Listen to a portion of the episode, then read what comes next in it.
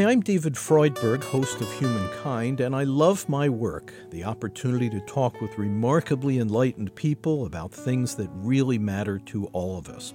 And honestly, the most fun I have is when I hear from listeners I've never met, often from places I've never visited, who've been touched by our Humankind program. The grants we get from the funders you hear named on our program simply don't cover all our expenses. And if you like what you hear, we're asking for your help so we can keep the program and this podcast going. Please visit humanmedia.org and at the top of the homepage, click on How You Can Help. Thanks.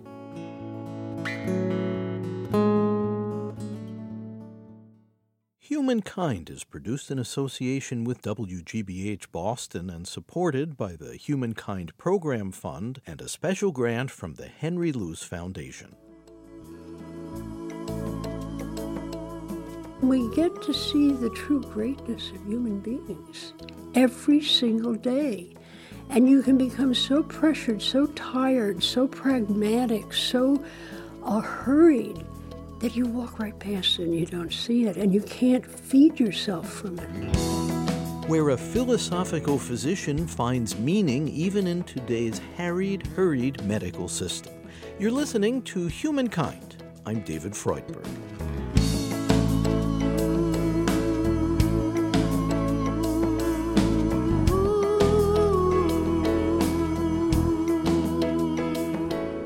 Medical professor and best-selling author Rachel Naomi Remen has a particular approach to preventive medicine. She's trying to help young people who are studying to be doctors avoid the trap in which so many physicians seem to get caught. There's an awful lot to learn and not a lot of time to do it in. People are under great pressure in the healthcare system when the students leave their first two years of preclinical training and they actually go out into the hospitals, they see people treat other people in ways that are a violation of everything they've been taught. Hmm. Doctors treat patients in ways, nurses treat each other, nurses treat patients. People are under enormous pressure we have difficulty being able to express our true values, our beliefs in our daily life. Dr. Rachel Remen warns against an overly mechanical approach to medicine. She believes that when a physician is mostly a technician performing diagnosis and rapid fire prescription, it runs a serious risk of missing the very heart of healthcare, the powerful human dimension. A patient comes to see you, and um, you're allowed to have 15 minutes with them. Imagine having 15 minutes um, with someone who's frightened for their life because they have a diagnosis of cancer. And how difficult that would be for anybody, but to say, to have 15 minutes to do something meaningful and human with another person, if you yourself are a person of deep compassion, you're violated. You're violated by something like that. The system doesn't allow us to live by our own excellence. And if you make that kind of a compromise, you're always always functioning below the excellence that you want to be functioning at, something in you dies. And it's your commitment, your calling. You're being violated over and over and over again. You're being made to be less than who you are and less than you want to be. Most healthcare providers enter their profession for noble reasons. They yearn to help relieve the suffering of patients. Doctors and nurses undergo rigorous training and typically work long and arduous hours in their practice. But for patients, something often gets lost in translation due to our high pressure healthcare system. I think many people recently have gone to see their doctor who is sitting in front of a computer and who sits in front of the computer, talks to the computer, enters data into the computer for the entire time that they're there. It's very rare for people to even be able to sit face to face. So, very little eye contact between doctor and patient. Very little human contact. And the fact that we make human contact anyway, to that degree, that says a great deal about who we are and how important that contact is to most of us. We're not here because of the information and the data, not even here because of the science. We're here because of the people. I mean, if no one was suffering from a disease, none of us would care a whole lot about that disease. We're people, people. And our wish to make a difference in the lives of others is such that it allows our young people to work an 80 hour week by law.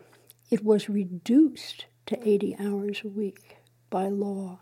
Is that a mistake to push young people through that kind of trial by fire?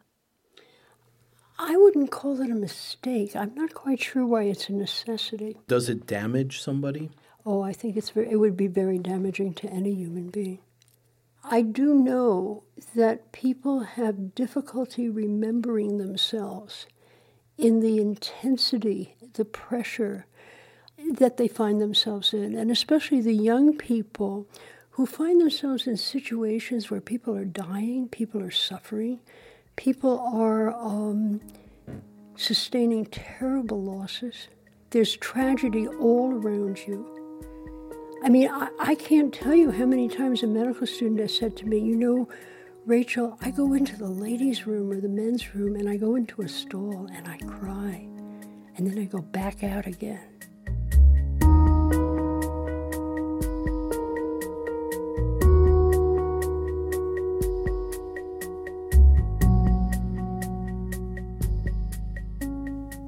Recent New York Times profile of Dr. Rachel Remen cited some disturbing trends in healthcare. The majority of physicians today feel their profession is in decline and discourage their own children from entering medicine. Many find the incessant paperwork, even when filled out electronically, to be suffocating.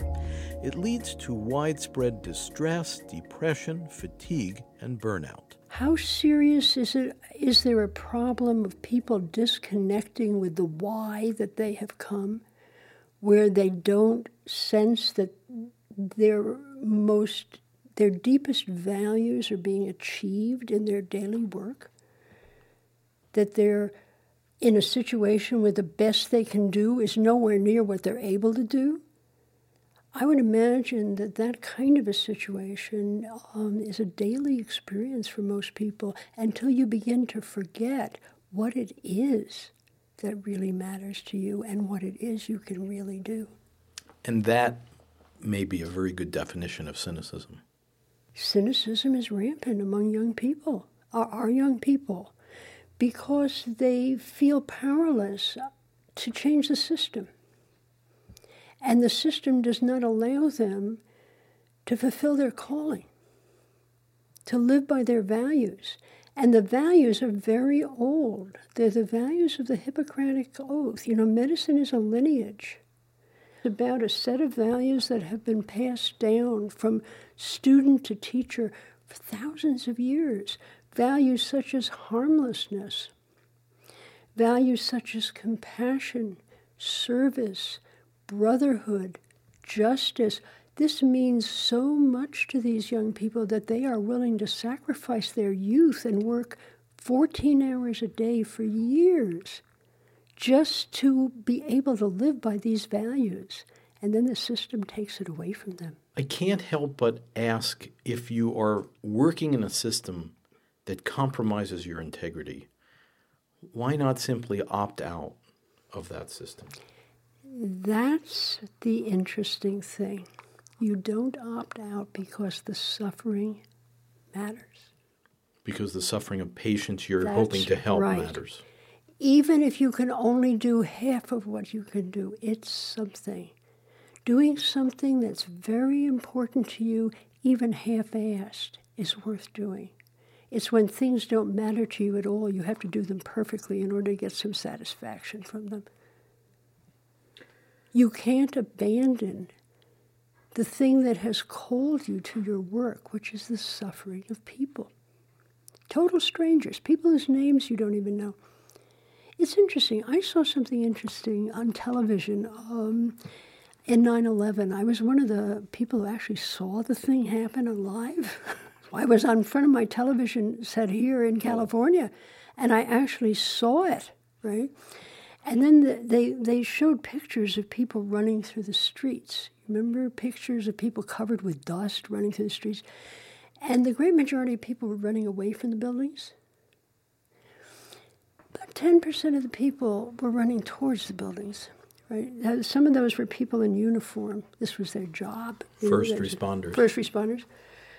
But so, many of them were not people in uniform, they're just people who were running towards the buildings because maybe there was something they could do.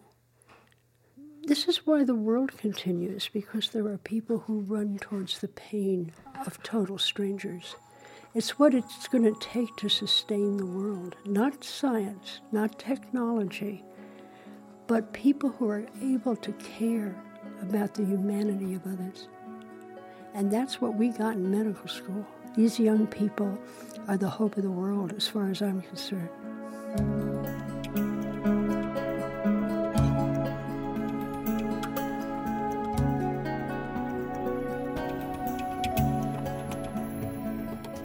Rachel Remen is clinical professor of family and community medicine at the University of California, San Francisco School of Medicine. She's best-selling author of Kitchen Table Wisdom and co-founder of the Commonweal Cancer Help Program. In 1992, she developed a popular course called The Healer's Art, which is now taught in about half of American medical schools. The healer's art is about what you call the affective domain. Uh, the thing that enables you to continue your commitment to work, uh, meaningful work, um, despite obstacles. Uh, your values, your emotional commitment, your calling, all the things that enable us to persevere, all the things that give meaning to our lives. And then, beside being a job and being a career, um, work is also a calling. Uh, and a calling is different. It's unique to every person. It's about living a life by the values that matter to you, a life that has meaning that to you personally is enormously important. And the interesting research on this kind of stuff is that when you see your work as a calling, you can persevere past all obstacles. Because that strengthens and empowers you. It empowers you. And then the interesting thing to look at is that all work is sometimes a job, sometimes a career, sometimes a calling. You can move back and forth among these things several times during an, a workday. But if your work is less than 50% of calling, you can't sustain yourself in the parts of your work that are a job, in the parts of your work that are a career. And when a, a um, work becomes 90% job and career, then people burn out. A lot of Dr. Remen's efforts to revitalize the practice of medicine have been focused on first year medical students. It's a population that she believes has not been jaded by the professional stresses and institutional constraints they will eventually face. They come on fire with the spirit of service. They know what medicine is about. They know they belong there, right? We're, we're, we're doing something preventative. We're trying to keep them from losing this. We're not teaching them anything. We're just teaching them how to hold on to what they brought with them into this school. And the way of holding on to what you brought with you is not to lose sight of it? The way to hold on to something is to be able to recognize it in other words, to learn to recognize the meaning in an ordinary event. Um, to be surprised, to let your heart be touched by things that you might not notice ordinarily. For example, in an interaction between a doctor and a patient? Or patients with each other, or patients with their children, or just uh, an elderly woman talking to you about her, what's important to her I mean, being able to see that we there's a deep river of meaning that runs through the work of medicine. People are in dark places. They're in times of loss and fear. And often in these situations, human greatness becomes apparent for the first time. The depth of love, the courage of very elderly people, uh, all sorts of things that you see. That it, there's so much awe in medicine. And the all it's a front row seat on life a seat that most of us would never get to occupy if we weren't physicians. And we get to see the true greatness of human beings every single day. And you can become so pressured, so tired, so pragmatic, so uh, hurried that you walk right past it and you don't see it, and you can't feed yourself from it.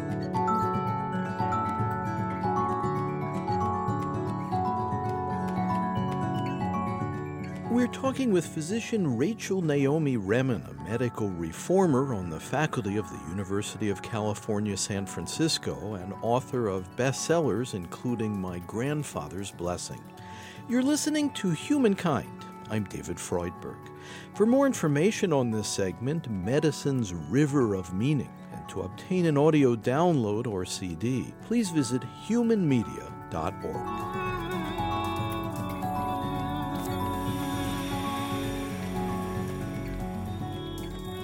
Rachel Remen believes that a patient's ability to heal from illness cannot be fully explained by a doctor's care or by drugs. In spite of the best efforts of scientists, an element of mystery pervades the realms of health and illness. She comes to this awareness partly from her own experience as a patient who early in life was diagnosed with Crohn's disease, an inflammatory bowel condition that led to nine major surgeries. She believes people have the power to grow beyond their challenges. Medicine is a cosmology, it's a way of seeing the world. And the way you're taught to see the world as a doctor is that the world is broken. And you are here. You are here to fix the world with your knowledge and technology and science and all of this. But I don't believe the world is broken. The world is hidden. There's a hidden wholeness in everybody. And a question such as, What do you call upon for your strength? is an invitation to that wholeness to be at the table with you. What do you call upon for your strength, Rachel? Love. And a sense of gratitude uh, for being alive. You know, I have a long, about 60 year history of chronic illness, very severe chronic illness sense of they, gratitude. They'd have buried you long since. Many times. um, You've defied many a prognosis. I think a prognosis is only an opinion. Uh, I think it says as much about the person who utters it as the person about whom it is uttered. I also call upon meaning, I think, for strength, commitment. I think I had gotten into medicine. I was a philosophy major. I was not a scientist. Um, Is that unusual for a philosophy major to become a physician? More than unusual. I almost didn't make it. I mean, they almost didn't let me in because I had an irrelevant major. Such things as ethics and, you know, all those things that don't matter in healthcare, right? You've advocated that healthcare providers bring more of themselves to their relationship with patients. I validate the possibility of bringing your heart to your work. Because, you know, the heart is not a Valentine, it's not soft. Um, it's a way of seeing. The heart is a way of seeing. It's a perspective that allows you to see the meaning below the surfaces of things. So, what does that look like in an interaction between a doctor and a patient? It looks like the difference between talking to a victim and talking to a hero. Recognizing the wholeness of the person who you're talking to, what they have done in order to, um, to live, what keeps them going, what matters to them, uh, what in them is unique and human and awesome. It's in everybody. Some of the greatest heroes of the world are people who are just ordinary people, who see themselves as ordinary people. This business of seeing life as broken instead of recognizing the hidden wholeness in everyone makes all the difference in the world. There's an arrogance in seeing life as broken, an arrogance in thinking my science is going to fix everything. That I will repair the broken world. Or even that it needs repair. Often, what we're calling brokenness is the growing edge of things. It's the place where growth and transformation is going to happen, especially if you make room for it.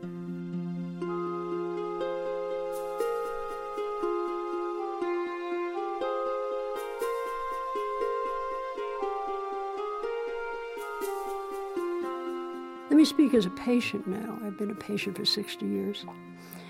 It helps not to be alone with some of the things that happen to you as you're working with illness. Um, sometimes things happen that are very frightening. Uh, they're very much beyond the pale. Like I have this metallic taste in my mouth all the time, or suddenly my vision goes blank, and you know, all of this. Um, often these things take a while to be diagnosed, if they're diagnosed at all. And in my experience, um, in many cases, for me, I've had symptoms for months before something was revealed that was causing them that somebody could do something about. And when I knew that I could talk to my doctor about them, and he didn't tell me it was all in my head, he simply said, "We don't know. We're going to we're going to sit with this together until it, it becomes apparent what's going on, going on. And when something becomes apparent, if there's something to be done, we're going to do it. You're not in it alone. And being alone, which is often the experience of illness, by the way, weakens us. I think it weakens the, the will to live in us. It weakens our ability to tolerate." Um, some of the things that we have to tolerate as um, sick people. One of the things that I think that I bring to people, and I think a lot of doctors do, is I'm not afraid. You're not afraid of? Of many of the things that other people are afraid of. I've had many experiences. I'm not afraid of death. I'm not afraid of, of blood. I'm not afraid of pain. I'm not afraid of any of this. And when you take fear out of the middle of the equation, often people find that they can manage, not only manage, but they can thrive. And I think I bring a certain fearlessness into it. My first reaction to things is not fear. And I don't run away. So, can doctors use that? I think it's very helpful in a situation of the unknown to be with somebody who is not afraid of the unknown. Someone who is willing to wait until the unknown shows itself and then do whatever's needed. Rachel Remen's 15 hour course on the healer's art has been taught in seven countries and informed the training of well over 10,000 physicians. It's intended to fill a gap to supplement extensive coursework on the physical mechanisms of the human body. There's an exercise we do in the healer's art, which I think is very, very powerful. It's we call it rewriting a Hippocratic oath. And you know, the first act of any physician, um, at the moment after you are the degree is conferred on people, the next thing you do is you you swear your commitment to your patients and this is true of every graduation. And many they use many different oaths. Many of them are very old.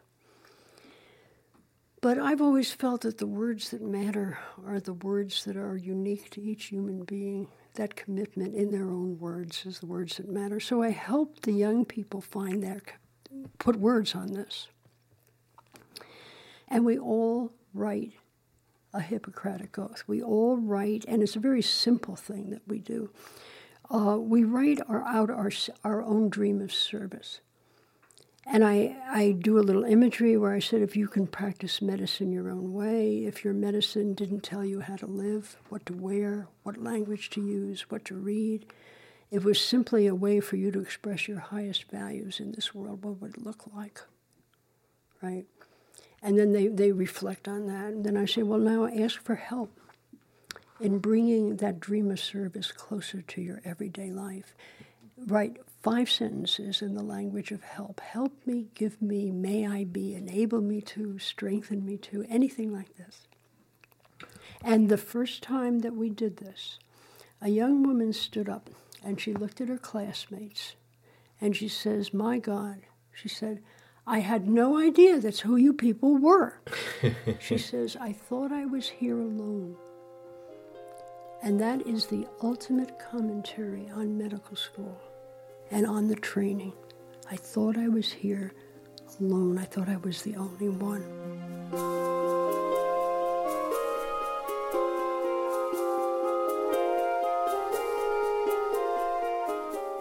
So, just to give you a sense of this, um, one of my favorites was written by a man who was a football player before he came to medical school. So he's a great big hunk of a guy, right? And while everybody else is writing, he's not writing. He's got his chair tilted up, you know, on two legs, and he's leaning against the wall with his eyes closed. So I figure he's going over the um, the insertions of the cranial nerves in his head or something like this, you know. But when people start reading, he sort of opens his eyes and he sits up and he says, um, I'd like to say out loud what I wrote in my head to my future patients. Hmm. And he says, I want to be a surgeon. And uh, this, is, this is what I, I wanted to dedicate this to them, right? And he says, May you find in me the mother of the world. May my heart be a mother's heart, my hands be a mother's hands May my response to your suffering be a mother's response to your suffering. May I sit with you in the dark as a mother sits in the dark. May you know through our relationship that there is something in this world that can be trusted. That's what these young people write. They write things just like that. Uh, here's another one. Lord, grant me the power to heal. Make me your instrument. Allow yourself to flow through me as I work in your service. As you made the first healer, and as you shall make the last, link me in your chain. Here's another one. Do not ask me what is wrong, for I may not know. Do not ask me why this happened, for I may not know. Do not ask me what to do, for I may not know. But ask me if I will try to understand how it is for you. If I will think of you first, if I will stay with you, and I may be able at last to lift my eyes to meet yours and say, Yes, yes, yes, I will. Dr. Rachel Naomi Remen, professor of medicine at the University of California, San Francisco, and author of Kitchen Table Wisdom.